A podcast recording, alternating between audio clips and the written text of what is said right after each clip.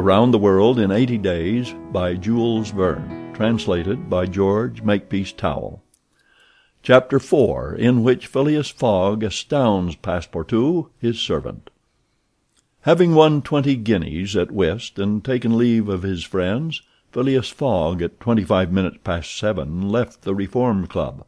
Passepartout, who had conscientiously studied the programme of his duties, was more than surprised to see his master guilty of the inexactness of appearing at this unaccustomed hour; for, according to rule, he was not due in Saville Row until precisely midnight.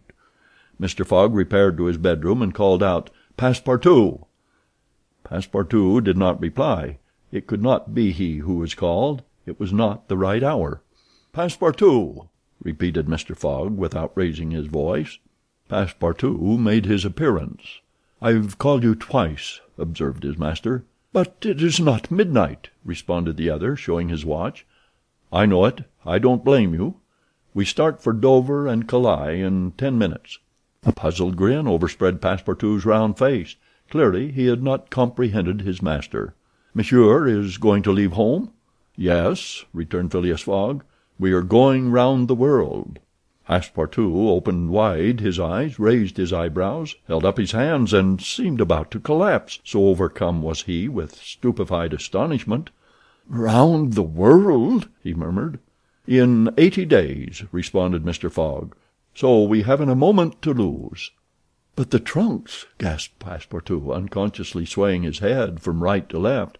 "We'll have no trunks. Only a carpet bag with two shirts and three pairs of stockings for me and the same for you. We'll buy our clothes on the way. Bring down my mackintosh and traveling cloak and some stout shoes, though we shall do little walking. Make haste." Passepartout tried to reply, but could not. He went out, mounted to his own room, fell into a chair, and muttered: "That's good, that is, and I who wanted to remain quiet." He mechanically set about making the preparations for departure. Around the world in eighty days! Was his master a fool? No. Was this a joke, then? They were going to Dover. Good. To Calais. Good again. After all, Passepartout, who had been away from France five years, would not be sorry to set foot on his native soil again. Perhaps they would go as far as Paris, and it would do his eyes good to see Paris once more. But surely a gentleman so chary of his steps would stop there, no doubt; but then it was none the less true that he was going away, this so domestic person hitherto. By eight o'clock Passepartout had packed the modest carpet bag, containing the wardrobes of his master and himself. Then, still troubled in mind, he carefully shut the door of his room and descended to Mr. Fogg. Mr. Fogg was quite ready.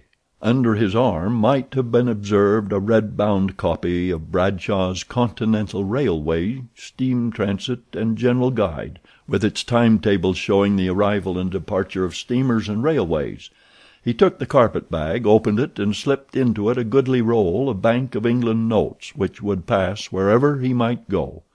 "You have forgotten nothing?" asked he. "Nothing, monsieur." "My mackintosh and cloak?" "Here they are." "Good. Take this carpet bag," handing it to Passepartout.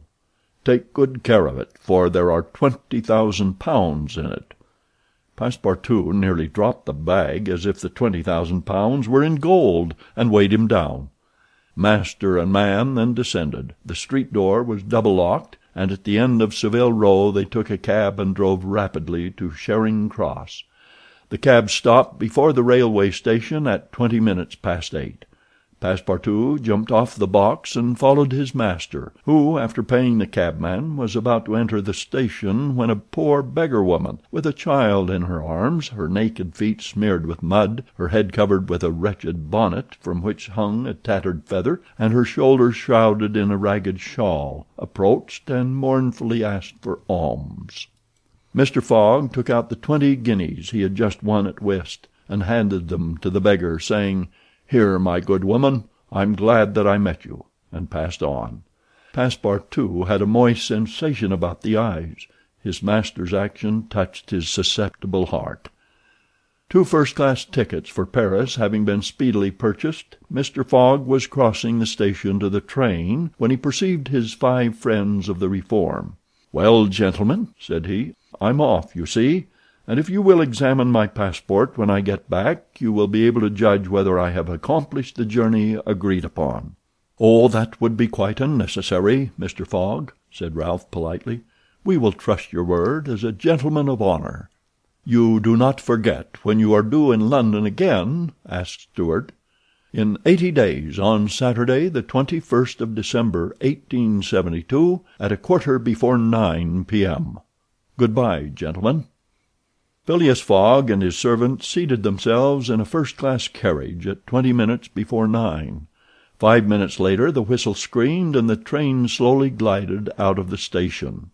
The night was dark, and a fine, steady rain was falling. Phileas Fogg, snugly ensconced in his corner, did not open his lips. Passepartout, not yet recovered from his stupefaction, clung mechanically to the carpet bag with its enormous treasure.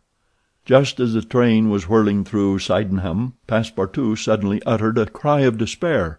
"What's the matter?" asked Mr. Fogg. "Alas! in my hurry I—I forgot—" "What?" "To turn off the gas in my room." "Very well, young man," returned Mr. Fogg coolly. "It will burn—at your expense." Chapter 5 Philip